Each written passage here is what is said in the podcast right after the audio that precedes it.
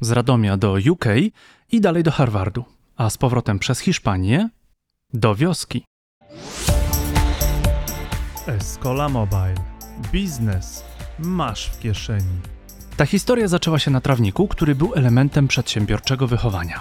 A jeśli już mówimy o edukacji, to nasza gościni potrafiła znaleźć szansę w tej gałęzi i wykorzystać ją, aby rozwijać przedsiębiorstwo. Pod koniec studiów przeprowadziła kilkumilionowy exit i wyjechała na jeden z najlepszych uniwersytetów świata. A zdobywanie świetnych pomysłów, zbieranie nasion edukacji i poczucie siły rodziców doprowadziło do budowy fundamentu wiosek. Jak uzyskać dofinansowanie swojego pomysłu na biznes i ile razy trzeba iterować, aby pomysł chwycił? Co wspólnego mają wioski i Airbnb? Dodatkowo nasza gościni powie o jednej rzeczy, którą łatwo przeoczyć, gdy szukasz finansowania.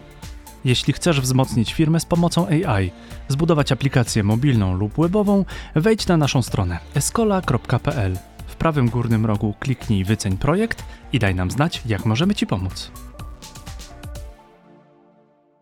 Dzień dobry, dzień dobry, to jest Krzysztof Wojewodzic, Escola Mobile Live, a moją gościnią dzisiaj jest Aleksandra Kozera. Cześć Ola. Cześć, cześć Krzysztof, super. Dziękuję za zaproszenie. Słuchajcie, Ola ma takie hasło w życiu, że y, trzeba całej wioski, żeby wychować dziecko i założyła naprawdę niezwykły startup. Niezwykły dla mnie też, bo, bo jak wiecie, jak słuchacie Escola, to tematy edukacyjne i na styku edukacji i technologii są mi niezwykle bliskie.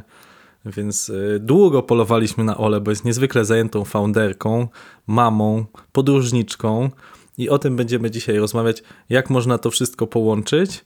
E, a dla tych osób, które myślą, ok, przedsiębiorczynią, no to, to, to, to, to ile to w praktyce oznacza, no to niech zadziała na waszą wyobraźnię, że pozyskała 3,5 miliona euro e, na, na, na ten startup, także to nie, to nie są finansowania małe i o tym też będziemy rozmawiać, w jaki sposób pozyskuje się takie, e, takiego rzędu rundy finansowe.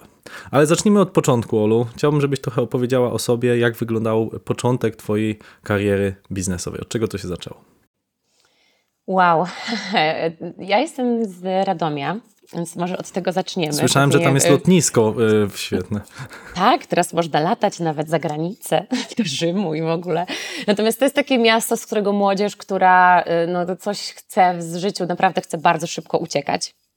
E, ważne jest też to, że wychowałam się w rodzinie e, przedsiębiorców i no ta przedsiębiorczość i takie poczucie, takie wsparcie rodziców było u nas od samego początku. Myślę, że takim podstawowym, harcerstwo, e, byłam drużynową prowadzącą drużynę 60-osobową i tata też, pamiętam jak budował halę dla jakąś swoją, to dał mi taki projekt do zarządzania projektem trawnika gdzie musiałam kupić e, ziemię, załatwić e, ciężarówki, zatrudnić ludzi z anonsów wtedy, więc to były takie początki. Czekaj, ile miałaś nas... lat, jak twój tato kazał ci załatwić kawałek trawnika? To było, nie wiem, miałaś 12, 15, 19 lat? 17. 17, 17 lat, okej. Okay. No to, to super, czyli, czyli, no. czyli nie tylko byli przedsiębiorcami, ale też mieli postanowienie wpajać to w dzieciach. To jest super lekcja też. Tak, tak, na pewno takie, wiesz, to mikro rzeczy, nie? Na przykład organizacja wycieczki, kupno biletów, to gdzieś tam e, zawsze takie wsparcie. E, wtedy byłam na to bardzo wkurzona, szczerze mówiąc. Robiłam ten trawnik zamiast obozu w Anglii, i, ale teraz widzę, jak bardzo dużo mi to dało, więc to się widzi z perspektywy czasu.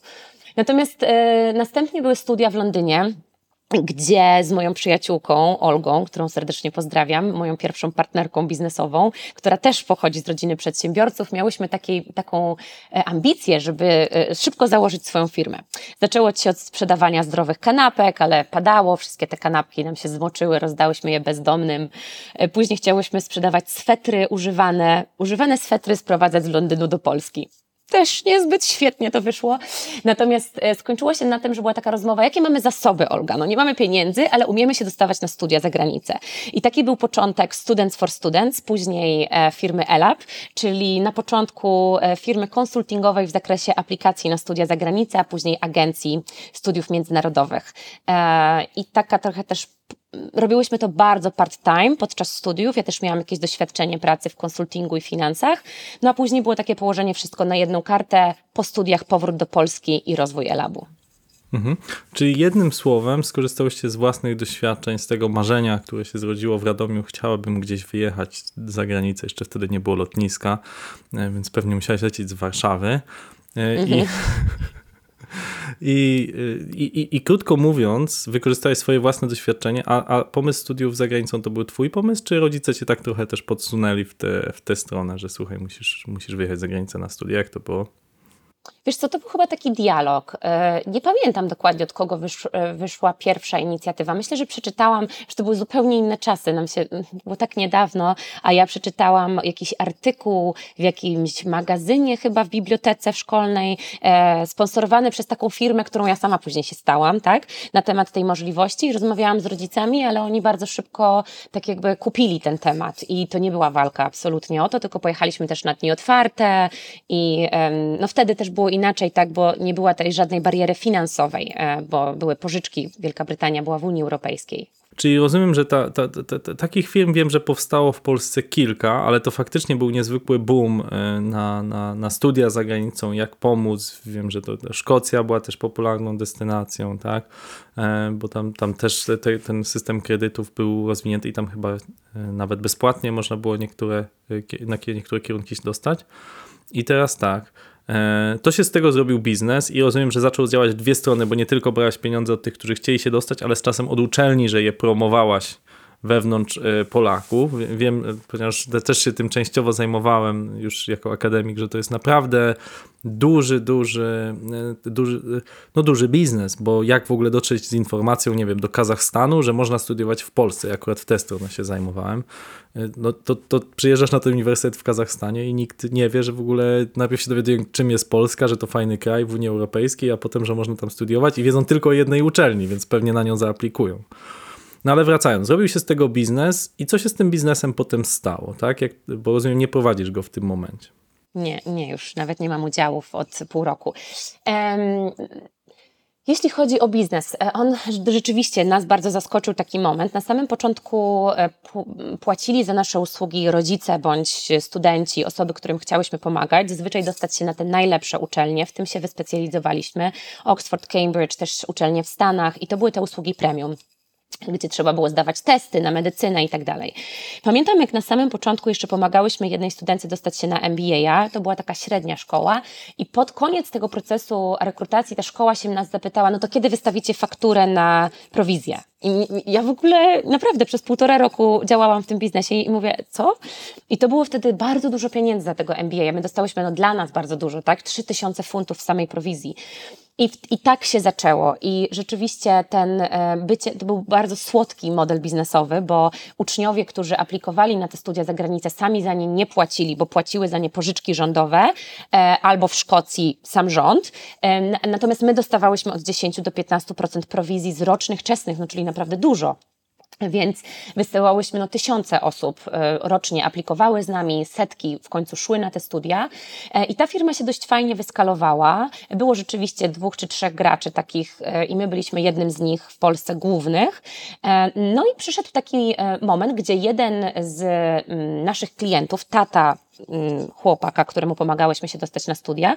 Okazało się, że jest brytyjskim e, przedsiębiorcą, inwestorem, który mieszka w Polsce i chciał taki biznes mieć w swoim portfolio.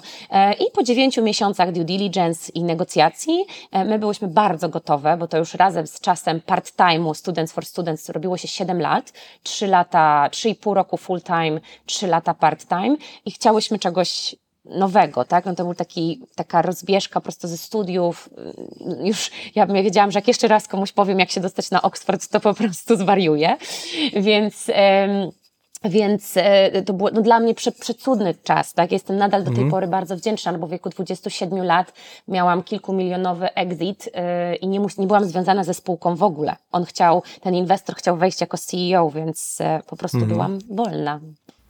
Piękne, piękne uczucie. Częściowo je podzielam, bo też mi się udało pod koniec studiów sprzedać jakiś e, biznes.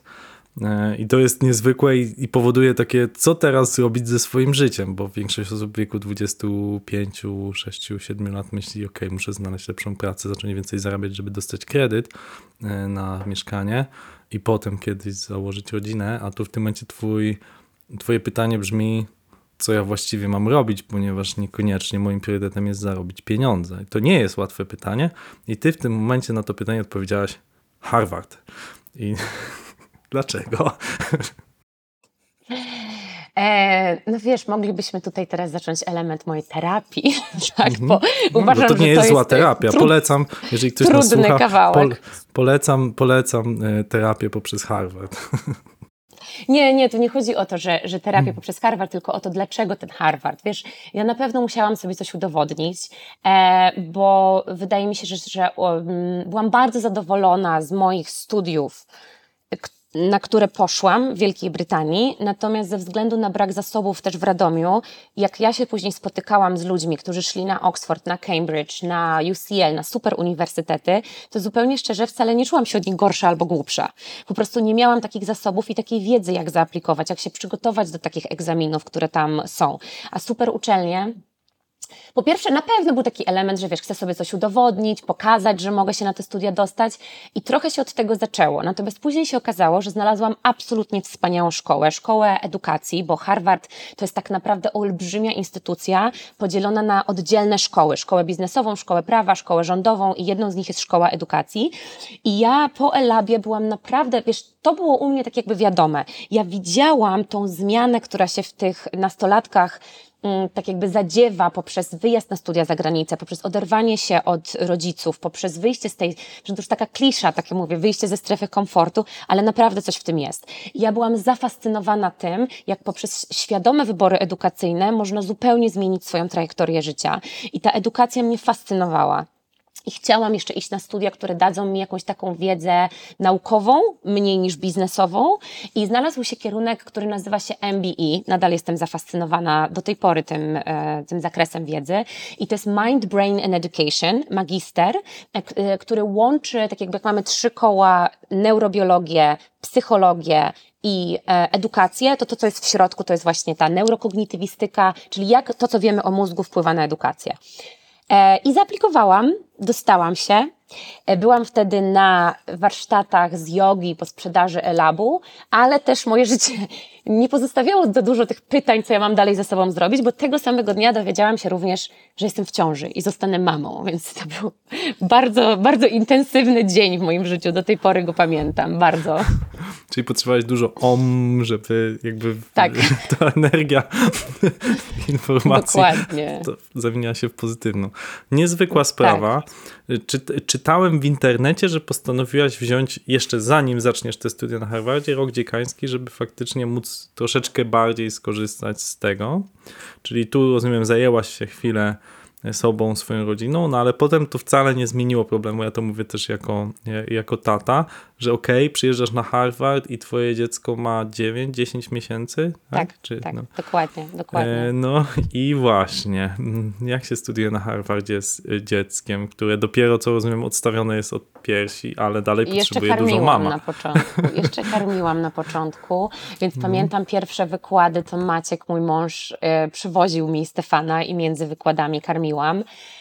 Ja wspominam, w ogóle doświadczenie studiów na Harvardzie wspominam absolutnie fantastycznie. Jechałam z takim, e, z takim trochę myślą, że może spotkam masę snobów i bardzo takich uprzywilejowanych ludzi. I oczywiście spotkałam masę uprzywilejowanych ludzi, którzy tam są, ale też spotkałam się z ogromnym taką całej tej instytucji, myśleniem, jak użyć tego przywileju i tej edukacji, którą dostajemy dla dobra społeczeństw, dla wyrównywania szans. Bardzo różnorodna społeczność, bardzo wspierająca. Czy na- pewno studiowanie z dzieckiem na Harvardzie jest y, pierwsze słowo, jakie mi przychodzi, drogie. To było bardzo duże poświęcenie z naszej strony, tak jakby i e, żłobek, i w ogóle koszty tego, że tam byliśmy ze Stefanem, no były, były, były ogromne. I to rzeczywiście było, była pierwsza myśl, jak bardzo trudno jest połączyć w ogóle życie zawodowe, koniecznie, w, szczególnie w Stanach, z opieką nad dziećmi. Bo rozumiem tak, płaciłaś za, płaciłaś za te studia na Harvardzie, tak? Czyli to, to były koszty kilkadziesiąt tysięcy dolarów, jeśli się nie mylę, takie, taka przyjemność kosztuje. Plus Tak. pisałaś, że 2,5 tysiąca dolarów miesięcznie, czyli 10 tysięcy złotych, to jest koszt żłobka, nie? To jakby astronomiczne pieniądze, jeżeli ktoś nie zrobił exitu wcześniej, nie? W sensie, no takie mało no, dostępne dla, dla polskich, z Polski. e, Pols, polskich pensji tak. Dlatego ja naprawdę staram się zawsze podkreślać, że to studiowanie na takiej uczelni jest. Na pewno gdybym ja, wiesz, tam jak się pisze, że się nie ma zupełnie pieniędzy, no to jeżeli chodzi o czesne, to Harvard y, pomaga, tak, y, z zapłaceniem. Natomiast akurat jedną z, to y, ciekawe się zaraz łączy ta historia, bo doświadczając tych trudów, ja założyłam organizację Power Parents e, na Harvardzie, bo okazuje się, że Harvard jest jedną z szkół, która bardzo nikle wspiera rodziców i tak naprawdę kogo dyskryminuje? Kobiety, tak, no bo to jednak jeszcze na całym świecie, nawet w krajach wysoko rozwiniętych, może oprócz Skandynawii, ogrom tej odpowiedzialności jest na kobietach i pozwolenie że na przykład takie uniwersytety jak Columbia czy nie wiem, NYU wspierają w zapłaceniu albo dają na przykład darmowe żłobki, albo nie wiem, przynajmniej jakieś dotacje do tych żłobków, tak? No bo żeby sobie pozwolić na prywatne, znaczy to nie ma tam publicznej opieki, więc żeby sobie w ogóle pozwolić na, na to, no to, no to trzeba mieć drugie tyle. Więc na przykład jak była taka dziewczyna, która miała już dwu czy trzyletnie dziecko, no to chodziła na wszystkie wykłady z Judy, więc... No, niesamowite. No tak, mało osób sobie zdaje, że nas słuchają osoby, które, nie wiem, nie studiują. Ja też studiowałem chwilę w Stanach Zjednoczonych, byłem na, na, na stypendium.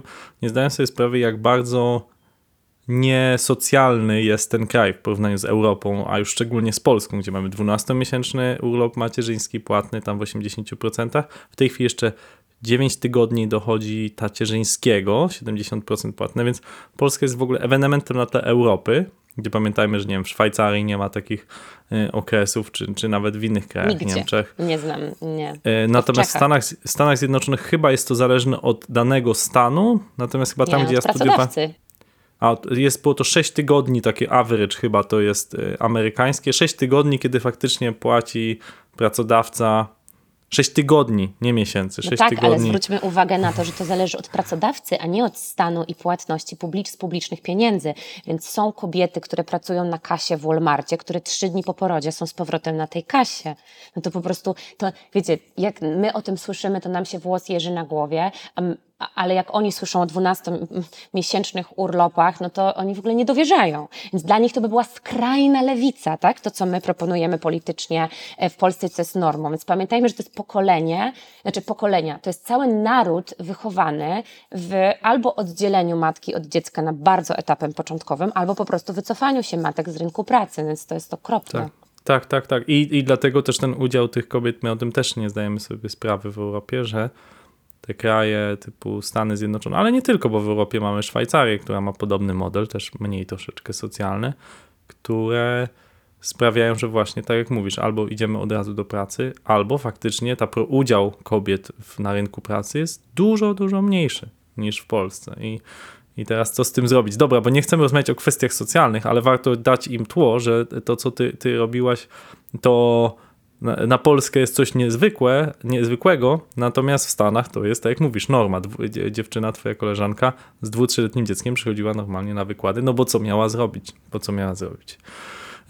Okej, okay. i tam się narodził e, w Stanach, w twojej głowie narodziła się pewnie masa idei, zaczęłaś się zajmować tym e, prospołecznie, tak? Power Parents, powiedziałaś, ale też narodził się pewien pomysł biznesowy i chciałbym do niego w tym momencie przejść? To znaczy, co, się, co zaczęło kiełkować w Twojej głowie tamże? Okej, okay. to jest historia, która ma e, wiele takich nasionek początkowych e, i to wszystko złożyło mi się w piękną całość. Zaczęło się od e, przedmiotu, właściwie dwóch przedmiotów, na których byłam na jesień, których uczestniczyłam jesienią. Jeden nazywał się um, Early Years Interventions, a drugi się nazywał The Having of Wonderful Ideas. Jeden był bardzo stricte merytoryczny, naukowy, dotyczący tego, jakie są biologiczne um, aspekty rozwoju mózgu dziecka do piątego roku życia i jak bardzo ogromny wpływ na kształtowanie się całych społeczeństw, nie tylko jednostki, ma to, w jakim środowisku wychowują się dzieci i pokazanie, że jeżeli dziecko wychowuje się na, w kontekście Stanów, tam jest inaczej, na przykład w biednej rodzinie, która jest, ma mm, dwa czy trzy etaty na dorosłą osobę, do trzeciego roku życia usłyszy już bardzo dużo mniej słów, ma mniej doświadczeń edukacyjnych i różnice na poziomie trzylatków są już takie, że ten trzylatek z biednej rodziny bez wsparcia państwa i na przykład darmowych przedszkoli nigdy już nie dogoni tego trzylatka z bogatej rodziny. Więc dla mnie to było takie mind-blowing, żeby pokazanie mi, jak tak naprawdę dbanie o przyszłość, dbanie o inkluzywność, o e, równe szanse, to jest interwencja na bardzo wczesnym etapie, tak? To jest też dla mnie taki naukowy dowód wręcz na to, że nie możemy od niektórych ludzi wymagać tego samego e, na wieku 25 lat czy 35 właśnie ze względu na wczesne doświadczenia i takiego nabrania pokory trochę do na przykład własnych osiągnięć, tak? Że to nie jest moja zasługa, tylko też ogromne szczęście i przywilej, który dostałem na początku mojego życia, czy dostałam Drugi przedmiot pokazał mi w sposób, no już mogłabym o tutaj opowiadać historie długie, bo to był poetycki wręcz przedmiot, wprowadzający nas do idei edukacji demokratycznej, edukacji opartej na, um, ciężko mi na szybko, takim inquiry-based learning, czyli zadawaniem pytań przez dziecko i podążaniem przez nauczyciela. I tam e, wykład, w ogóle super słynna wykładowczyni napisała piękną książkę, polecam, The Having of Wonderful Ideas. Wysłała mnie na wystawę o Reggio Emilia właśnie, e, która która się odbywała w Bostonie, czyli przez rzekę. I ja tam poszłam i byłam absolutnie zachwycona tą pedagogiką, e, tym podejściem, tą filozofią, współpracą z dzieckiem, z rodzicami, jak bardzo inkluzywna właśnie jest ta e, pedagogika. I e, Power Parents też, czyli z innego przedmiotu projekt, który mm, mm, pozwalał, znaczy my zainicjowałyśmy projekt, gdzie e, e, łączyłyśmy rodziców ze wszystkich harwardzkich szkół, żeby wymieniać się trochę tą opieką nad dziećmi. E, I to wszystko oraz obserwacja ekosystemu startupów i organizacji, na przykład takich jak Wildflower Foundation, czyli mikroszkoły montessoriańskie, mm, organizacja załączona na MIT, to wszystko się połączyło i już na drugim semestrze w ramach iLabu wraz z moją profesorką od przedmiotu budowania szkół demokratycznych, zaczęłam tydzień po tygodniu rozpisywać pomysł na The Village, czyli wioski. Mhm. Mhm. Ja jeszcze troszeczkę, bo to jest, rozumiem, podwalina taka ideologiczna czy pedagogiczna e, wiosek. Mm, spróbuję to, to upraszczając trochę, trochę wyjaśnić naszym słuchaczom, że stawiamy bardzo mocno na to, że to inicjatywa wychodzi od dziecka. To znaczy niekoniecznie chodzi o to, żeby je na, posadzić w ławeczkach i nauczyć literek, tylko żeby to dzieci same chciały się nauczyć tych literek, bo zobaczą ciekawe przedmioty. Tak? Popraw mnie tu Ola, jeśli zbyt upraszczam, ale to, to chodzi o to, żeby dziecko samo chciało. I ja, ja w ogóle też miałem takie doświadczenie właśnie studiując w Stanach Zjednoczonych, że ci ludzie na początku mają taką przez to, że nie, nie jest opresyjny ten system, że masz tyle się uczyć i oni są tacy bardzo wspierający, to te dzieci, jest takie nawet mm, pojęcie wśród Polaków, że Amerykanie są głupi bo oni faktycznie nie mają aż tyle, nie wychodzą z taką ilością wiedzy, takiej stricte informacji w głowie. Natomiast kiedy oni idą na studia, oni mają coś, czego moim zdaniem, i to mówię też jako wykładowca, często brakuje Polakom, czyli ciekawość świata, czyli chęć podążania za tą wiedzą, czyli umiejętność i takie pożądanie, jak tą wiedzę pozyskiwać. I te linie się moim zdaniem gdzieś na studiach przecinają, czyli oni faktycznie wchodzą na studiach upraszczając głupsi, mając mniej wiedzy, ale mają tą wielką ciekawość świata, nie uczą się pod egzaminy. I to faktycznie daje w moim przekonaniu społeczeństwu amerykańskiemu pewną przewagę do osiągania sukcesów potem czy biznesowych, czy jakichś tam społecznych. A no, no i to jest coś takiego, co, co, co jest tak, taką znaczącą różnicą, co uważam też stanowi o sukcesie amerykańskiego społeczeństwa, tak, tak, tak kulturowo. No. No, a czy tam jest sukces kulturowy, to a propos tych problemów, o których rozmawialiśmy, to ja bym polemizowała, ale dzisiaj nie o tym, e, bo tam jest sukces bardzo wąskiej grupy ludzi. Natomiast rzeczywiście system, skomentuję dwa punkty, których, e, o których ty mówiłeś. Jeden, dla mnie to nie jest o nauczaniu dzieci albo o, o wdrożeniu w nich tej motywacji, tylko o zauważaniu jej. Dziecko jest ciekawe świata i przed podstawowym, e, tak jakby motywem Reggio jest obraz dziecka jako kompetentnego i chłonnego wiedzy. I jeśli my tylko zdejmiemy sobie ten filtr, że dzieci są krnąbrne i leniwe, a naprawdę wiele osób bardzo gdzieś głęboko takie przekonanie ma, bo w takim wyrosła że jeśli im nie damy kartkówek, lekcji, to one się nic nie chcą nauczyć. Moje dziecko ma 5 lat i cały czas pyta o ułamki, literki, bo nikt mu tego nie narzuca, nie? To jest pierwsza sprawa. Natomiast jeśli chodzi o drugą kwestię tego przecinania się tych, tych systemów edukacyjnych i e, tego, że bardzo często ludzie się boją, jak to nie nauczymy dzieci pewnego e, wolumenu wiedzy, tak? To ja mówię, idź na ulicę w Polsce i zapytaj ludzi, ile to jest jedna druga dodać jedna czwarta. Czwarta klasa podstawówki. I zawsze robię taki test rodzicom, którzy się pytają, jak taka pedagogika przygotuje moje dziecko do przyszłości. My nie pamiętamy tej wiedzy, ludzie nie umieją dodawać ułamków, nie mają pojęcia naprawdę, jaka jest stolica Kolumbii, albo wszystkich tych, wiesz, takich elementów twardej wiedzy, które zdobywamy. Nawet ten słynna ameba, czy y, ludzie też nie wiedzą, czym jest ameba tak naprawdę, nie? Więc, więc mimo, że to jest w naszym systemie edukacji, to nie zostaje w naszych głowach i warto na to zwrócić uwagę. No tak, to dokładnie. No, to, to, to najważniejszą wiedzą, którą wynosimy ze szkoły jest jak się uczyć. Okej, okay, dobra. To, to tyle o podwalinach ideologicznych, ale chciałem je skomentować, żeby słuchacze wiedzieli o czym mniej więcej mówimy, mówiąc szkoła demokratyczna. E, no i teraz, ok, czyli wykiełkowała idea wiosek jeszcze tam, natomiast no od wykiełkowanej idei do, do biznesu to jest zazwyczaj jeszcze długa droga, bo ja już przy, przy piwie to słyszałem przynajmniej ze 100 dobrych pomysłów biznesowych, ale mało który z nich dzisiaj istnieje. Tak, to powiem szczerze, że ja jeśli chodzi o biznes w wielu rzeczach nie jestem dobra, że tak powiem. Zdaję sobie sprawę z moich niedociągnięć, jeśli chodzi o usystematyzowanie procesów, operacji, zarządzanie ludźmi i staram się i uczę. Natomiast jestem na pewno w tym, co uwielbiam i w czym uważam, że jestem dobra, to jest ten etap pre-seedowy, czyli zamienianie prezentacji w PowerPoincie na realny biznes, tak? Na, na jakieś kiełki, początki czegoś, co jest. Więc mówiliśmy trochę o pedagogice i o tym, czym są podwaliny ideologiczne wiosek, natomiast biznesowo e, był to model, który od początku e, wykiełkował mi w głowie jako taki lewar zmiany, bo zastanawiałam się, okay, jak tą edukację zmienić. No, nie założę miliona przedszkoli, tak? Ale komu zależy najbardziej na tej zmianie? Dwóm grupom społecznym, już tak mówię, podsumowując moje badania. Nauczycielom, którzy są nieszanowani, źle opłacani, niedoceniani oraz rodzicom, tak, których oczywiście dzieci są w tych szkołach. Więc wioski, i, czyli The Village, e, było samych, od samych swoich początków ideą biznesu, który jest e, wspierający osoby chcące zakładać własne mikroszkoły, mikrożłobki czy mikroprzedszkola poprzez technologię i wsparcie biznesowe oraz operacyjne. Tak? E, ja w 2019 roku e, skończyłam studia i zdecydowałam się wrócić do Polski. Często ludzie mi zadają takie pytanie, dlaczego? Coś z tych pieniędzy mi jeszcze zostało, mimo że naprawdę dużo wydaliśmy podczas tego roku, naprawdę, naprawdę dużo, jedną trzecią. I moje pieniądze w Stanach nie znaczyłyby nic. Ja bym je wydała w rok na utrzymanie, tak? Naprawdę nic. Tam jest, no ja nawet nie, no, życie jest strasznie, strasznie drogie. Ja byłam dwa razy w restauracji przez ten rok, czy naprawdę patrzyłam wreszcie, czy te ogórki są tańsze, czy te. Mm, I a tutaj mogłam bootstrapować ten biznes z tym kapitałem przez chwilę, więc to była taka decyzja pod, początkowej niezależności i zbootstrapowania biznesu, żeby móc iść do VC mhm. z jakimś, wiesz, z czymś, tak? Z jakimś rewem. Mhm.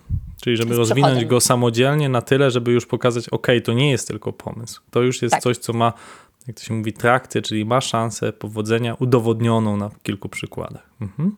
Dokładnie.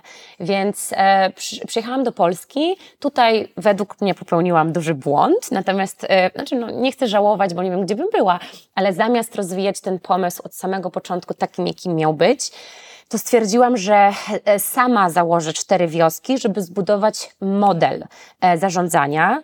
E, model zarządzania, taką wioską on z idei miał być demokratyczny również w formule zarządzania, czyli zarządzany przez nauczycieli. Czyli jeżeli na przykład miałam wioseczkę dla 16-12 dzieci, to miała zarządzać nią demokratycznie grupa trzech właścicieli, z której jeden, trzech, przepraszam, pedagożek, trzech pedagogów czy nauczycieli, z której jedna osoba to byłby właściciel. Tak? Czyli ideą było to, żeby wyciągnąć opiekunki ze żłobków, nauczycielki z przedszkoli na początku, tak żeby zakładały własne miejsca i zarabiały więcej. E, więc ja musiałam ten model wymyślić, jak to będzie funkcjonować. I tutaj, mm, no, Znowu, teraz bym zrobiła to inaczej. Wydawało mi się, że zrobię to lepiej albo zupełnie innowacyjnie i zaczęłam wszystkiego się uczyć od zera, zamiast zatrudnić kogoś, kto siedem takich przedszkoli czy żłobków prowadził. Okej, okay, czyli twoim błędem było operacyjne wejście w nauczenie się, jak działa przedszkole, a nie zatrudnienie już osoby, która posiadała taką, taką wiedzę. Mhm. To cię jakby da, spowolniło tak. trochę, tak? Spowolniło Bardzo. wzrost tego startupu. Mhm. Tak, według mnie bardzo. E, no ale też wiesz, no, uczyliśmy się. Okazało się, że zupełnie y, personą, do której już dosyć szybko zaczęliśmy się zwracać. Nie była osoba pracująca zawodowo z małymi dziećmi. Te kobiety w Polsce widzę, że przyjdą do nas, ale na troszeczkę późniejszym etapie. Dużo bardziej boją się przedsiębiorczości. To były mamy mamy, które chciały zakładać własne biznesy, może nie chciały wracać do korporacji, ale też nie chciały pracować z dziećmi na pełen etat. Nie chciały stać się nagle opiekunkami, tak, czy pedagogzkami. Więc y, te wioski y, później docelowo były zakładane przez takie przedsiębiorczynie, które zatrudniały swoich pedagogów czy pedagogzki. Okej, okay, to bardzo ciekawy model, czyli zatrzymajmy się tu. Czyli ty myślałaś początkowo, że będzie e, przedszkolanka, tak, nauczycielka. Nie mówimy tak, nie mówimy. Tak, nauczycielka wychowania nauczy, przedszkolnego. Nauczycielka wychowania, przepraszam najmocniej. Nauczycielka, która przyjdzie e, i powie, o okej, okay, w tym przedszkolu to ja zarabiam 3 tysiące czy 3,5 tysiąca, a tu mam szansę zarobić więcej, no ale muszę zainwestować i pewnie tu zaczęły się różne myśli, a jak to w ogóle pójdzie, a dwa administracja wokół tego i zamiast tego to była mama, która mówi: OK, skoro i tak już jestem i zajmuję się dzieckiem, to mogę się zajmować większą ilością dzieci, lub też mogę się zająć kwestią administracyjną i zatrudnić tą nauczycielkę, profesjonalistkę, która chętnie przyszła, bo nawet może nie dla pieniędzy, bo ja dość dużo też siedzę w edukacji i wydaje mi się, że to nie chodzi o pieniądze, tylko chodzi o poziom autonomii, o komfort pracy, który domyślam się w wielu e, wioskach no może być zupełnie inny plus no, cały ruch szkół demokratycznych jest teraz no, niezwykle popularny. No, Montessori to w ogóle jest jakiś hit ostatnio w miastach. Tak, dokładnie tak było. E, e, okazało się, że osoby pracujące z dziećmi dużo bardziej cenią sobie bezpieczeństwo. To, co powiedziałeś, autonomię też, ale też bezpieczeństwo umowy o pracę. Ja tu w ogóle nie mówię z miejsca o, o, oceniania, każdy może mieć swoje preferencje zawodowe. A te mamy z kolei są na takim etapie, że może mają wsparcie finansowe, może sobie coś zaoszczędziły, wiesz, po prostu troszeczkę na innym etapie życia. Mm, więc trochę żeśmy przeskoczyli. Ja teraz pozwolę sobie na, w jednym zdaniem mm, powiedzieć, co się wydarzyło, bo ja te cztery wioski założyłam, szło nam fajnie, mieliśmy dużo zainteresowania. Mi było bardzo ciężko, bo okazało się, że wszystkie idee o turkusowym zarządzaniu, które wyczytałam u Lalu, no jakoś nam średnio działały w kontekście zarządzania tymi wioskami. No i wiesz, i przyszła pandemia. Więc e, nagle zamknęli, zamknęli nam wszystkie wioski. Nie wiadomo było, czy rodzice odejdą, czy będą płacić, czy nie. Boże, było mnóstwo pracy z dotacjami z PFR-u, z tarczą, z masa pracy, ale też możliwe wycofanie się, wiesz, bo nagle zamiast rozwijać swój biznes i ideę, ta, którą stworzyłam, zajmowałam się takimi problemami, że mama Henia ma do nas pretensje, że Basia mu wsadziła kijek w oko, nie? I ja rozumiem, że to jest duży problem, ale operacyjnie ten biznes mnie zjadał, konsumował całkowicie. Więc ta pandemia wbrew pozorom pod, po, e, pozwoliła nam się troszeczkę wrócić do korzeni i otworzyć właśnie na, na te przedsiębiorczynie, które miały zakładać wioski w takiej idei początkowej, tak? I to, co się zdarzyło później, jeśli um, oczywiście ta pandemia cały czas gdzieś tam trwała, ale z samej idei wioski miały być różne. Miały być wioskami pisanymi e, małą literą, marketplacem, miejscem, gdzie po prostu przeglądamy e, miejsca luźno inspirowane filozofią Reggio. Reggio też zaznaczę, nie jest pedagogią, tak jak Montessori, ono jest różne. To jest po prostu filozofia, tak? Nie, nie ma jakiegoś tam sztywnego tam podejścia. Natomiast te wioski były tak piękne, tak um, spójne mimo wszystko, zgodnie z naszymi inspiracjami, że ja trochę um, biłam gola do własnej bramki, jak sobie to mówię, bo stworzyła się z tego marka. I ludzie, e, szczególnie rodzice, co teraz może jest super, ale my byliśmy w takim mm, no, trudności strategicznej, nie? że zaczęli rozpoznawać wioski jako sieć żłobków i przedszkoli, raczej niż jako marketplace i wyszukiwarkę wysokiej jakości punktów opieki dziennej. Nie? Okej, okay, okej, okay, okay. to zupełnie inny model biznesowy, zupełnie. Mhm. Tak, tak. I no, tak jakby dopiero teraz wracamy z powrotem do, do tych korzeni, bo ja przyjęłam, e, żeby rozwijać i zakładać tych wiosek jak najwięcej mm, i zbudować technologię do onboardingu, do wspierania pedagogicznego, wspierania procesowego. Przyjęliśmy rundę w 2021 roku od Movens Capital i pięciu aniołów biznesu pierwszą mm, na 2,7 miliona złotych i wtedy zaczął się rozwój, podpisywanie coraz większej ilości e, umów na wioski. Więc to jest ten etap, 2021. Ja, ja, ja widzę w ogóle, to, że, że, że to dość szybko teraz się skaluje, no bo pandemia się skończyła. E, model, jak rozumiem, ma ten, jak to się ładnie mówi wśród startupów, product market fit i chyba jak my rozmawialiśmy parę miesięcy temu, to mówię, że jest 30 wiosek, ja wszedłem wczoraj, było ponad 60. Czyli to dość szybko się skaluje, tak? Jak, jak to startup.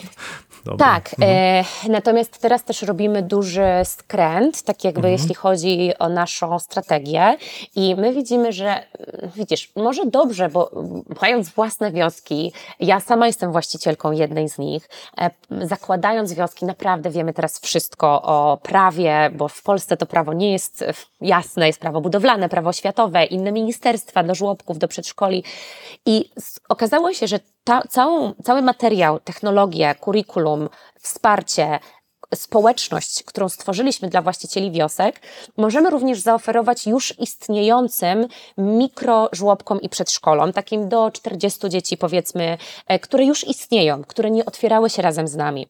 I tutaj już teraz biznesowo bardzo będę mówiła, że ten projekt nagle z takiego B2C i namawiania osób do zakładania biznesu razem z nami i ten proces otwarcia wioski trwał powiedzmy od miesiąca do nawet 9 miesięcy przy większych przedszkolach.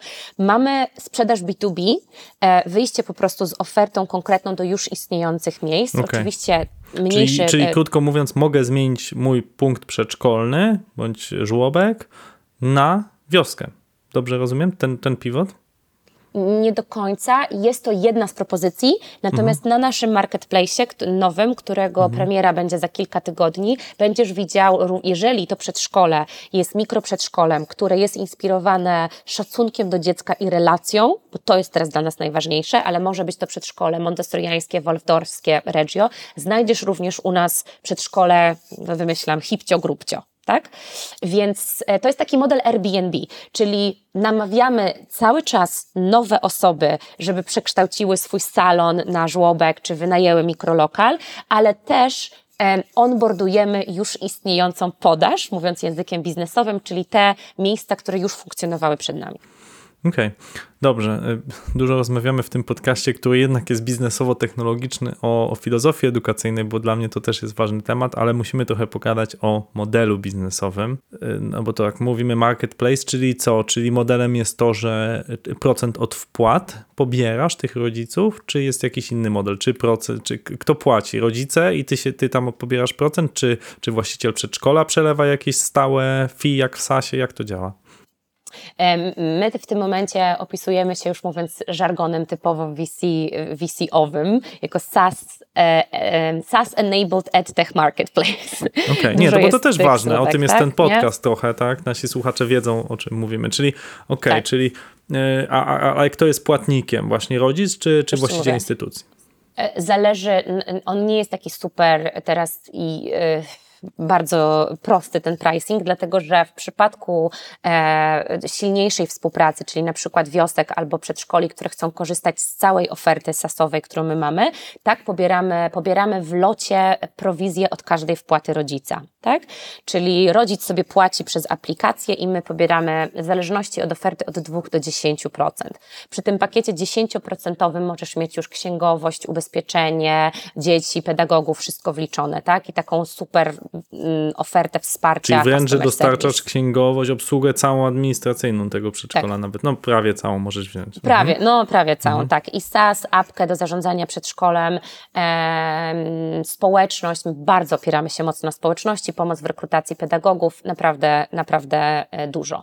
Natomiast jeśli chodzi teraz o wyjście do tych takich miejsc, które już istnieją i na przykład świetnie sobie radzą i potrzebują tylko e, jakichś elementów z naszej, e, z naszej oferty, albo bardzo chcą po prostu dostawać lidy od rodziców poprzez marketplace. To jest taka usługa fixed sasowego pricingu miesięcznego, bardzo małego, to jest poziom nawet 10 euro, plus płatność od pierwszej wpłaty tylko tego rodzica, który przyszedł z marketplace'u.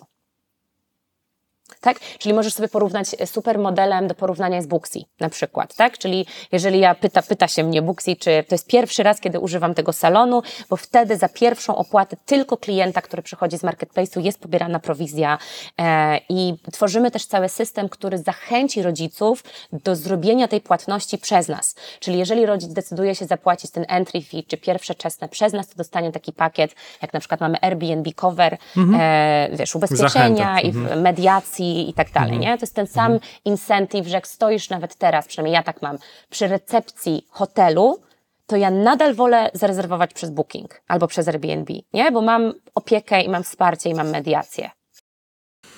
Okej. Mm, No dobrze, no to, to, to nadal e, rozumiem Twoją ideę, dlaczego zaczęłaś w Polsce. Raz, że czułaś tutaj ten market, e, ten, ten rynek. Dwa, mm, czułaś, że te pieniądze, które miałaś na rozpoczęcie biznesu, będą niewystarczające, żeby to odpalić w Stanach. Niemniej, ilekroć rozmawiam z tymi startupami, choćby wspomnianym przez Ciebie Booksy, no to oni mówią, że na pewnym etapie to jednak trzeba iść do tych Stanów, bo tam jest duży rynek, bo tam jest chłonność.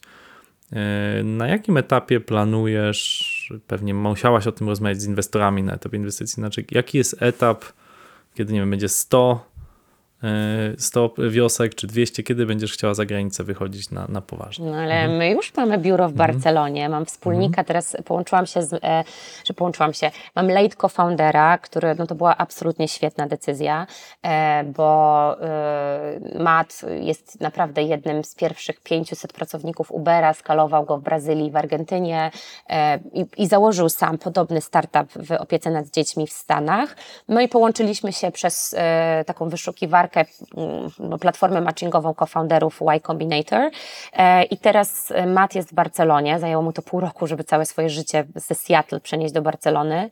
E, i tam mamy już drużynę około 6 czy 6 osób, e, które budują e, rynek hiszpański. Więc w tym momencie jesteśmy w, głównie w Katalonii i poszło nam naprawdę dużo lepiej. Jak robimy porównania rynków, to okazuje się, że Polska nie jest dla nas takim świetnym rynkiem ze względu na różne metryki, na które patrzymy. Demografię, skomplikowanie przepisów, taki red tape, e, ilość popytu od rodziców, y, wiesz. Więc w tym momencie w Hiszpanii przejęliśmy dwa marketplace'y, to jest nasza taka go-to-market strategy. Jest dużo marketplace'ów w Europie prowadzonych przez kobiety, które widzą ten problem, trudności w wyszukiwaniu opieki nad dziećmi.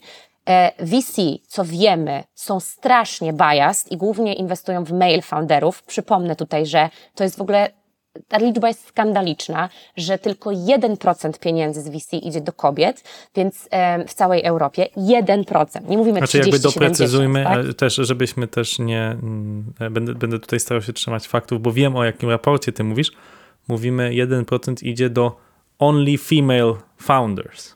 No ale ile jest procent w takim razie do mixed, e, mi- mixed e, teams? Nie wiem, jak z Trzy? tego było e, Pięć? e, w tym raporcie, natomiast to też trzeba powiedzieć, że to. e, Ja, ja, ja się zgadzam z tezą, o której mówisz, e, e, czyli, czyli że faktycznie kobietom jest ciężej. Pewnie właśnie z tego samego powodu, dla którego założyłeś swój biznes, bo kobiety często w optymalnym momencie swojej kariery zajmują się e, domem i biorą to pod uwagę jako swój priorytet.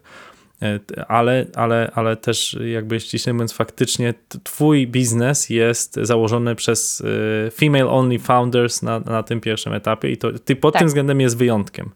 No. E, Tak, ja nawet nie wiem, czy jako solo female founder, dosłownie z moimi dziewczynami z drużyny, nie wiem, czy nie jestem jedyną kobietą w Europie, na przykład w zeszłym roku, która dostała takie finansowanie. To jest, e, to jest, no, no to jest skandal. Jest tego stra- i, I na przykład te, te marketplace'y, które są prowadzone przez kobiety, nie dostają takiego, takiego finansowania, albo kobiety się po nie w ogóle nie zwracają i my po prostu unifikujemy te marketplace'y, więc w Barcelonie mamy już około 500 szkół, takich mikroszkół, które będziemy pod jedną, e, pod jednym parasolem wprowadzać na marketplace, tak? Więc e, to jest- to Hiszpania jest- idzie dobrze. To jest coś ciekawego z tą Hiszpanią, bo mieliśmy też w Escola Mobile już chyba niecałe dwa lata temu e, założyciela firmy LifeKit, która na pewno jest tobie doskonale znana. Oczywiście, pozdrawiam. I on też w sumie zrobił e, niecały rok temu, jeśli się nie mylę, rundę po to, żeby kupić swojego no, de facto konkurenta w Hiszpanii. To jest ciekawe Mhm. mnie, co w tej Hiszpanii jest. Moje dzieci w zimie też chodzą do hiszpańskiego przedszkola. E, Faktycznie ten rynek tam jest ciekawy i, i, i troszkę większy niż w Polsce i, i troszeczkę mniej zbiurokratyzowany, bo pamiętam, że dla mnie było szokiem, że szedłem z tymi dziećmi do przedszkola, pani wzięła ode mnie numer telefonu i powiedziała cześć. Nie było żadnej umowy, sterty papierów, jak ja w Polsce podpisywałem, więc dla mnie to był absolutny szok, jakby jak oni re, re, jakby zarządzają ryzykiem, jakby temu dziecku coś się stało. E, no ale to wynika właśnie z zupełnie innej jakby kultury podejścia do biurokracji. Okej. Okay. E, no właśnie, to porozmawiajmy o tym, o tych, y, trochę o, ty, o, tym, jak pozyskać to finansowanie, bo to jest coś, co wielu słuchaczy Escola Mobile zastanawia. Tak? E, wiele słuchaczek naszych zastanawia się, ok, czy ja jestem w stanie pozyskać finansowanie i przede wszystkim finansowanie takiej skali, bo E, bo wiele osób ma pomysł. Nie każdy, co prawda, skończył Harvard i jest po exicie, bo ja wiem, że to bardzo pomaga, że masz fajną trakcję. Ok, już sprzedałam firmę, skończyłam dobrą uczelnię, pewnie mam niezły network e, i, i pomysł na to. Ale domyślam się, że to nie była taka droga, że ty wysłałaś pitch decka i od razu wszyscy mówili tak, tak, rzucam w ciebie milionami dolarów. Więc opowiedz o tej drodze. Ja się, Krzysztof, tak zastanawiam, nie wiem ile funduszy nas polskich będzie słuchał, czy ja mam mówić wszystko, bo to, to jest pewien rodzaj, pewien wiesz, rynek, który się rządzi swoimi prawami. No i może po prostu będę szczera zupełnie, tak? No, hmm. Też kiedyś ostatnio przeczytałam wpis na LinkedInie dziewczyny, która napisała, że miała startup w latach, przepraszam, nie potrafię zacytować kto to był, ale że jak miała 20 parę lat, to miała startup, który tam nie wyszedł i ktoś chciał kupić od niej domenę za 2,5 tysiąca dolarów. I ona powiedziała, że nie. A mówi, że teraz żałuje, bo miałaby successful exit w swoim portfolio. Na pewno trzeba dbać o markę, markę osobistą, tak? To jest na etapie seedowym bardzo, bardzo, bardzo, bardzo ważne, żeby ja akurat naprawdę ten exit, no jestem z niego bardzo dumna, tak? Z tego, że to się z Elabem wydarzyło. Natomiast no kobietom, mm, bardzo polecam, po prostu, no, nie wiem, no to tak brzmi, że aż mi ciężko tym, ale uwierzyć w siebie i często, no po prostu podkreślać te rzeczy, które robiłyśmy. Jeżeli e, często słyszę, a ja tam jakieś tam sukienki sprzedawałam, no jakie sukienki sprzedawałaś? No miałaś e-commerce startup na studiach, tak? Mówmy po prostu o swoich sukcesach. Wiele dziewczyn ma super doświadczenia, po prostu nie potrafi tak, e, tak tego opisać i sprzedać. No, zgodzę się z tym, że na pewno Exit i Harvard e, bardzo, bardzo pomogły. Natomiast e, przede wszystkim mm, Myślę, że na pewno warto znaleźć super zespół, tak? I fajnych coachów i e, advisorów. Ja tutaj znowu też podziękuję mojemu bratu, który jest mężczyzną i e, wiedział trochę, jak mnie tam mm, podkręcić. Robił ze mną coachingowe rozmowy. On był w San Francisco, był częścią Techstarsa w Seattle i e, dobrze znał rynek VC, tak? I on na przykład mówił takie rzeczy, później pracował w jednym z funduszy e, polskich i e, sprawdzał tam pitch decki. I on mówi, polscy founderzy mówią, ile potrzebują w złotówkach, a jakby powiedzieli tą samą kwotę w euro, to by nie było problemu, nie? Że, że to jest taki, na tym etapie rundy pre-seedowej, seedowej, no to ta wycena, szczególnie u zagranicznych startupów, bo wiadomo, e, zagranicznych funduszy, bo u nas dużo funduszy jest ograniczonych e, PFR-em i, i, i tymi programami rządowymi, to jest taka gra, tak? Kto powie więcej, a kiedy mam, no mogłabym o tym dużo mówić, tak? Ale jeśli stworzymy takie poczucie, że wiemy na czym stoimy, że jesteśmy startupem, na który jest popyt na rynku, e, potrafimy mocno negocjować i znać swoją wartość, to na pewno uzyskamy lepsze warunki finansowania. No i to jest bardzo ciężka praca. Mi się wydawało, że to jest praca na pełen etat na 8-9 miesięcy. Minimum. Mhm. Nie? To pitchowanie, to y- pozyskanie finansowania. Ja tu tylko wtrącę, bo słuchałem y, audycji ze Stefanem Batorem z Wuxi. On chyba mówił, że miał 200 spot, 200 y, no, jakichś tam spotkań czy maili wymienionych z 200 funduszami. I oczywiście no, no jakby ja gro było odmownych. I jakby, ja, ja, tak. jakby jakiej konsekwencji trzeba mieć, jaką konsekwencję trzeba mieć, jaką wiarę w swój pomysł, żeby po 190 odmowie mówić, dobra, to idę do 191 funduszu i powiedz, jak to, jak to było u ciebie? Czy też jakby początkowo było nie, nie, nie wiem, zły, za dużo chcesz, albo źle skonstruowany model, bo to też nie idzie się z pomysłem, tylko rozumiem, że ty mówisz zespół, to znaczy trzeba skonstruować model finansowy, jakiś tam DCF na przyszłość, przepływy finansowe, ile to zarobi, jak duży jest rynek. To też nie jest tak, że idzie się z, z, z, wizją, tak? To trzeba rozpisać na pieniądzach, bo przecież e, e, wszyscy inwestują, te fundusze inwestują, bo chcą zarobić na Twoim pomyśle, koniec końców. No ja bym na pewno znowu y, wzięła sobie advisora, który już to zrobił. Tak? Nigdy, ale to nigdy nie umawiajcie się z nikim na procent swojej rundy. To jest w ogóle skam, źle, znaczy skam, no może nie jest skam, ale jest mnóstwo takich firm na rynku, to jest, nie powinno to być ok. Nie wiem, albo ktoś, kto może w przyszłości weźmie ESOP w firmie, bo chce być advisorem, albo y, godzinowo jest wynagradzany. Ja teraz pomagam kilku startupom e, pozyskać finansowanie, no bo rzeczywiście już znam po prostu proces, nie? Zanim w ogóle zaczniesz rozmawiać z funduszami, to one w ogóle muszą chcieć się z tobą umówić, to my już jesteśmy na super etapie, gdzie ktoś cię zaprasza na kola. Później jest łatwiej, bo cię fundusze po polecają w kolejnej rundzie. Bez pierwszym etapem dla mnie to była, wiesz, tabela w Excelu, gdzie ja patrzyłam, które moje kontakty z LinkedIna mogą mnie połączyć z kimś z listy tysiąca funduszy, którą ja zrobiłam. Więc wiesz, to jest ciężka praca. I rzeczywiście tutaj mój brat też mi pomagał i jak ja na przykład już chciałam zaakceptować jakąś wycenę, to mówi nie, Olka, powiedz im 12, masz drugi term sheet na stole, może nie chcesz go wziąć, bo nie fajny fundusz, ale negocjuj, tak? Powiedz im tak, no to oni wracają i ci mówią albo tak, albo nie. To jest bardzo emocjonalnie trudne, zważywszy na to, że ja wtedy przypomnijmy sobie styczeń 2021, jestem w szóstym miesiącu ciąży, tak, czy tam siódmym. Więc e, o Jezu, to było emocjonalne. Nie polecam nikomu, szczerze mówiąc. To nie było fajne, mm, bezsenność, stres.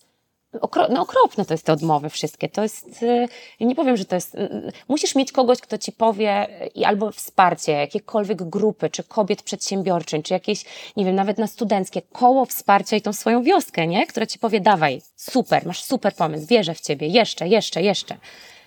No tylko tyle mogę powiedzieć. Mhm.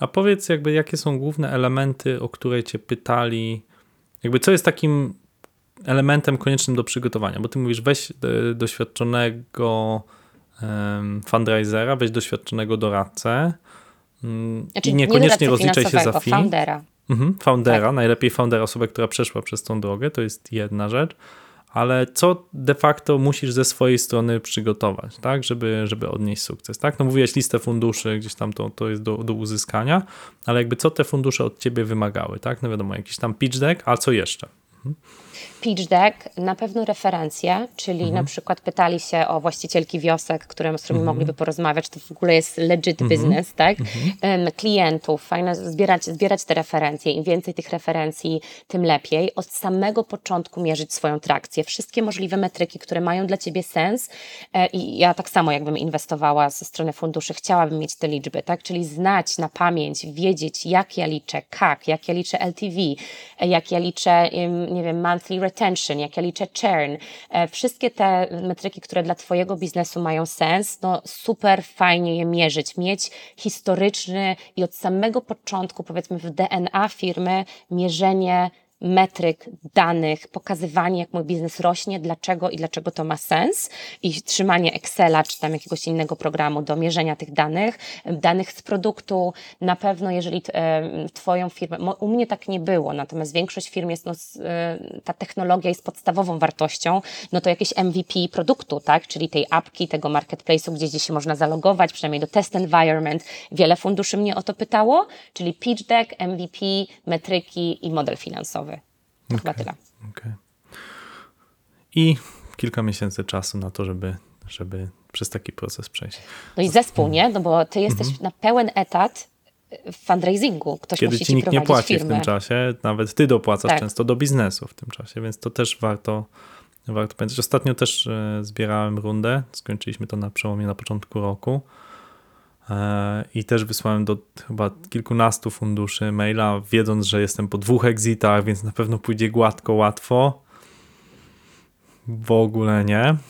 I, i faktycznie e, dostałem dwie oferty na koniec. E, wybraliśmy ten, ten tam, gdzie fundusz wydał nam się bardziej jakby przyjazny ale, ale też no, po prostu miałem poczucie, że pójdzie, że dostanę po prostu na 12, dostanę 10 ofert, a dostałem dwie. E, więc to było dla mnie takie zaskoczenie. Oczywiście to była zupełnie inna sytuacja, bo to było zmienione w ramach modelu venture buildingu, gdzie właścicielem jest nie, nie osoba indywidualna, ale spółka, więc to wiele zmienia. E, tutaj w rozmowach z funduszami. Ok, pytanie jeszcze e, mam takie dość szczegółowe od e, Agnieszki, nauczycielki, która pyta o edukację specjalną. To jest bardzo duży temat.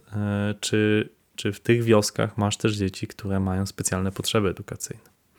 Tak, Tak, są dzieci z orzeczeniami. To zależy, wiecie, no, e, dzieci, które mają e, specjalne potrzeby, dzieci z niepeł- bo to są, bardzo jest duża różnica pomiędzy dzieckiem neuroatypowym, czyli dzieckiem na przykład z orzeczeniem ADHD albo na spektrum autyzmu, a dzieckiem z niepełnosprawnością, tak? Powiedziałabym, że wioski raczej nie są przygotowane do przyjmowania dzieci z niepełnosprawnościami. Fizycznie czasami się znajdują w blokach na czwartym czy szóstym piętrze. E, niekoniecznie są też placówkami, które e, zatrudniają pedagogów, którzy mają odpowiednie, odpowiednie wykształcenie do zajmowania się dziećmi ze specjalnymi potrzebami. Bardzo bym chciała, żeby tak było. Moja wioska na przykład będzie przedszkolem integracyjnym od tego września e, i bardzo bym chciała integracji dzieci i inkluzywności. W moim modelu biznesowym nie mogę tego e, kobietom, które są właścicielkami wiosek, narzucać, tak? To jest po prostu różnorodność, bardzo do tego zachęcamy. Mamy też wioskę na Żoliborzu, Tiny Wings, która jest przedszkolem, które bardzo się zajmuje dzieci, dziećmi, które mają e, szerokie potrzeby. Dużo jest też dzieci, wiecie, które, których rodzice nie chcą e, iść na diagnozę, a widzimy, że te potrzeby są, tak? Więc jak ja na przykład słyszę, nie wiem, ostatnio na paznokciach mi pani opowiadała o swoim dziecku, które jest w przedszkolu, które ma podejście behawioralne do autyzmu i tego, że dziecko, które ma trudności, dostaje karę i siedzi w kącie, no no, ja, ja, ona mówi, wie pani, no ja muszę dziecko przygotować do życia, to ono nie ma dzieciństwa. No to mnie się serce kraja, tak? To uważam, że dziecko, które ma, które nawet nie ma diagnozy, ale potrzebuje na przykład więcej czasu, ma mutyzm selektywny, czyli nie mówi w konkretnych e, sytuacjach, ma trudną adaptację, czasami nie wiadomo dlaczego, ma problemy z integracją sensoryczną, czyli na przykład bije. Dzieci, które biją często, gryzą, mają problemy z integracją sensoryczną. Wielu rodziców tego nie diagnozuje, ale wioski są miejscem, gdzie jest bardzo mała proporcja dzieci do pedagogów, dlatego też są często droższe. Nie wiem, trójka dzieci na jednego pedagoga, więc jest tego czasu jeden na jeden dużo, rozmowy o emocjach, o granicach, więc na pewno w tą stronę tak. Jeśli chodzi o dzieci z niepełnosprawnościami, idziemy w tą stronę. Mhm. No tak, to jest, to jest e, chyba trafnie zidentyfikować główny problem, że bardzo często rodzice sami nie chcą przyznać przed sobą, czy, czy, że dziecko ma jakieś specjalne potrzeby, bo uważają to za coś wstydliwego, to jest pokoleniowe, tak? No bo bo faktycznie mamy, mamy pokolenie dzieci, gdzie faktycznie tych specjalnych potrzeb w, różne, w różnych kierunkach jest y, bardzo dużo, ale, ale wielu rodziców nie chce stwierdzić, ok, jest jakiś, y, moje dziecko potrzebuje nieco innej opieki. I tak jak mówisz, mała grupa może często być niezwykle pomocna, że nawet mimo, że nie mam super wykształcenia w tym temacie, ale mam czas dla tego dziecka, to często może być rozwiązaniem. Jeszcze chciałem... Pokazywanie, mm. powiem, mówienie mm. o tym, tak? Ja zawsze mówię, halo, ja mam ADHD, bardzo mocne mm. i tak jakby jestem mhm. wysoko na skalach i bardzo wysoko, dobrze funkcjonuję w społeczeństwie, ale wczesna mhm. diagnoza byłaby na pewno mi bardzo pomocna w dzieciństwie, które było trudne w szkole. Jeszcze o dwie rzeczy chciałem Cię zapytać. Pierwsza rzecz to jest, wspomniałaś o aplikacji, o technologii.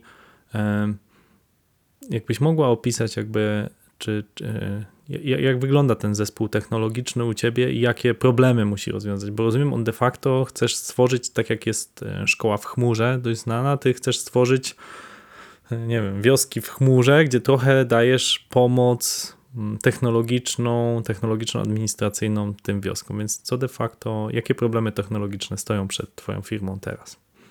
Jasne. Mhm. Więc e, całą dużą częścią jest właśnie ten SaaS-enabled marketplace, czyli to jest taki jakby jeden produkt, e, który jest e, i webowy, i mobilny i tak na, na jednej, tak jak już powiedziałam, na jednej bazie danych z jednym backendem, gdzie mamy marketplace, gdzie te wioski można wyszukiwać, bukować, rezerwować, rezerwować wizytę i te lidy wpadają do prostego CRM-u, to jest kolejny element, czyli mamy marketplace, mamy admin panel, czyli prosty CRM, gdzie jako właścicielka wioski widzę rodziców, którzy zaaplikowali do mnie do wioski. Widzę również rodziców, którzy są aktywni w mojej wiosce, kto zapłacił, kto nie, mogę menedżować paymenty, mogę e, regulować te płatności.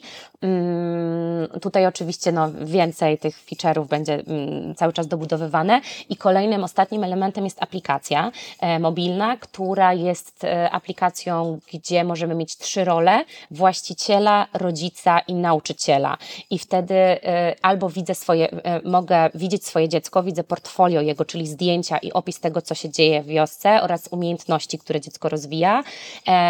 Widzę płatności moje, mogę zgłosić obecność lub dłuższą nieobecność dziecka.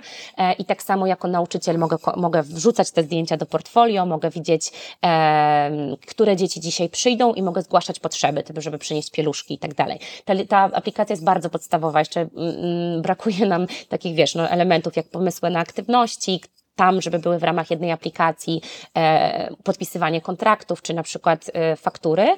Tak, dla właściciela też mamy konkretne elementy dodawania dzieci i całym dużym elementem oddzielnym jest ta kwestia edtechowa, która dzisiaj jest zbudowana na zewnętrznym software'ze i będziemy ją dopiero pewnie po rundzie A integrować, czyli e, edtech, czyli miejsce, gdzie oddzielnie loguje się nauczyciel i właściciel. Do tego mamy oddzielną aplikację mobilną, gdzie ja widzę krok 1, 2, 3, czyli elementy tak jakby rozwoju mnie jako pedagoga, bo mogą, ja mówię pedagodzy, natomiast to są często osoby bez wykształcenia pedagogicznego. My mamy akredytację ministerstwa, że z naszym kursem można być opiekunem dziecięcym.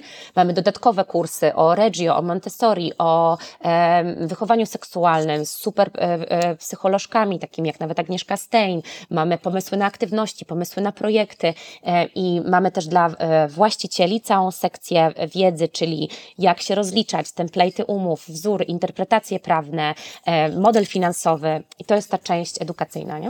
Okej, okay, czyli to wsparcie dla, dla nauczyciela, czy tak jak mówisz, osoby, która jeszcze nie jest formalnie nauczycielem, ale, ale może, ale już prowadzi te zajęcia.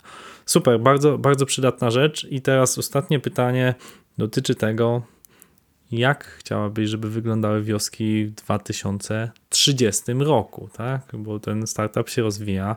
Jak będzie to wyglądało za 7 lat? Czym będzie ten, ta twoja firma? Nie wiem, czy wtedy to już okay. będzie startup opowiadam. Mamy 2030 rok i e, strona The Village, bo jak widzisz, mimo tłumaczenia wioski są czymś innym, są tak jakby teraz rozpoznawane jako sieć, a The Village jest startupem technologicznym wspierającym wszystkie mikrożłobki i przedszkola z podejściem opartym na relacjach.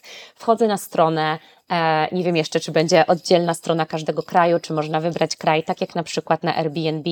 Wyszukuję miejsca wysokiej jakości w całej Europie. Widzę tam, mogę szukać w całej edukacji dla dzieci, uwaga, od 0 do 11 roku życia. Mogę filtrować na podstawie badży, na podstawie różnych pedagogik i wiem, mam duży baton, otwórz swoją szkołę, że jeśli mikroszkołę, tak, bo po angielsku microschool to też jest mikrożłobek czy mikroprzedszkole i jest to na tyle zmiana behawioralna, że każdy w Europie wie, że na pewnym etapie swojego życia, czy w swoim salonie, czy w mikrowynajętym miejscu, może otworzyć mikrożłobek, mikroprzedszkole, czy nawet mikroszkołę podstawową. To jest moje ogromne i wielkie marzenie, gdzie, jak, gdzie może zarabiać więcej, gdzie może tworzyć fantastyczną edukację opartą na relacjach, która wspiera kompetencje społeczno-emocjonalne, ale też może dać coś z siebie, może stać się mikroprzedsiębiorcą i tworzymy alternatywę paneuropejską do systemu narodowego oraz docelowo już w 2030 roku współpracujemy z lokalnymi e, samorządami w całej Europie, gdzie publiczne przedszkola mogą również korzystać z naszej wiedzy, naszego kurikulum, naszych programów edukacyjnych i w sposób bardzo inteligentny łączymy rodziców ze sobą, tych, którzy otwierają takie miejsca i którzy chcieliby do nich trafić. Czyli ja jako rodzic w ciągu 5 minut, 10 odpowiadam na super pytania i znajduję dla siebie malutkie, fajne miejsce, które wiem, że będzie najlepsze dla mojego dziecka i swobodnie i spokojnie mogę wrócić do pracy, czując się częścią wspaniałej społeczności. Mhm. Ale jak Cię słuchałem przez tą godzinę, to mam wrażenie, że można. Trzeba mieć tylko bardzo pozytywną energię w sobie. E, ty mówisz ADHD, które wiele osób może postrzegać negatywnie, ale to jest też potężna siła, która jak widzę cię napędza. Druga lekcja, którą mam dzisiaj z tego podcastu, to że bardzo często z realnej potrzeby, którą ja mam, którą ty poczułaś będąc w Bostonie, studiując na Harvardzie, to jest to, że ja mam ten problem, czy jestem jedyna, która ma ten problem, więc może można to przekuć na biznes. Druga, kolejna lekcja, którą mam z dzisiaj, to, że warto pivotować, że twój pomysł kilka razy zmienił się i super, że fundusze, w które ciebie zainwestowały, nie straciły nadziei, mimo że pandemia po drodze się wydarzyło, mimo ja że parę razy musiałeś zmienić trajektorię swojego biznesu. Teraz widać, że ona rozwija się, otwiera kolejne rynki i to jest właśnie ostatnia rzecz, którą powiedziałeś, że warto mieć partnerstwa, że znalazłeś kogoś, kto zaufał tobie, ty jemu zaufałaś i kto pozwala skalować twój biznes w zupełnie innym kraju, odpowiadać za zespół e, i dzięki temu możesz rosnąć szybciej. Mam nadzieję, że nasi słuchacze jeszcze więcej lekcji z tego wyciągnęli. Bardzo Ci dziękuję, Olu, za e, gościnę w Escola Mobile. Ja również dziękuję za super rozmowę. Pozdrawiam. Escola Mobile. Biznes masz w kieszeni. Dziękujemy za Twój czas i za to, że spędziłeś go z nami. Od wioski do szkoły, od szkoły do uniwersytetu towarzyszy nam edukacja. My uczymy się całe życie, podobnie jest z biznesem. Właśnie dlatego do podcastu zapraszamy najlepszych. Zbieramy ich wiedzę. Dosłownie wyciągamy im z głowy, nagrywamy to i dzielimy się w postaci podcastu, bloga, wideo, nawet shortsów na YouTubie. Jeżeli podcast Escola Mobile zainspirował Cię do rozwoju, do zmiany, do czegoś nowego, prosimy podziel się tym podcastem z innymi. Udostępnij go na LinkedInie, Twitterze, Facebooku. Być może w Twoim otoczeniu są osoby, które mogą skorzystać na tym podcaście. To był 154 odcinek podcastu Escola Mobile. Gościliśmy Aleksandrę Kozerę, CEO The Village. Rozmawialiśmy o edukacji, realizacji pomysłów i biznesie wokół nauczania. Dziękujemy. Do usłyszenia.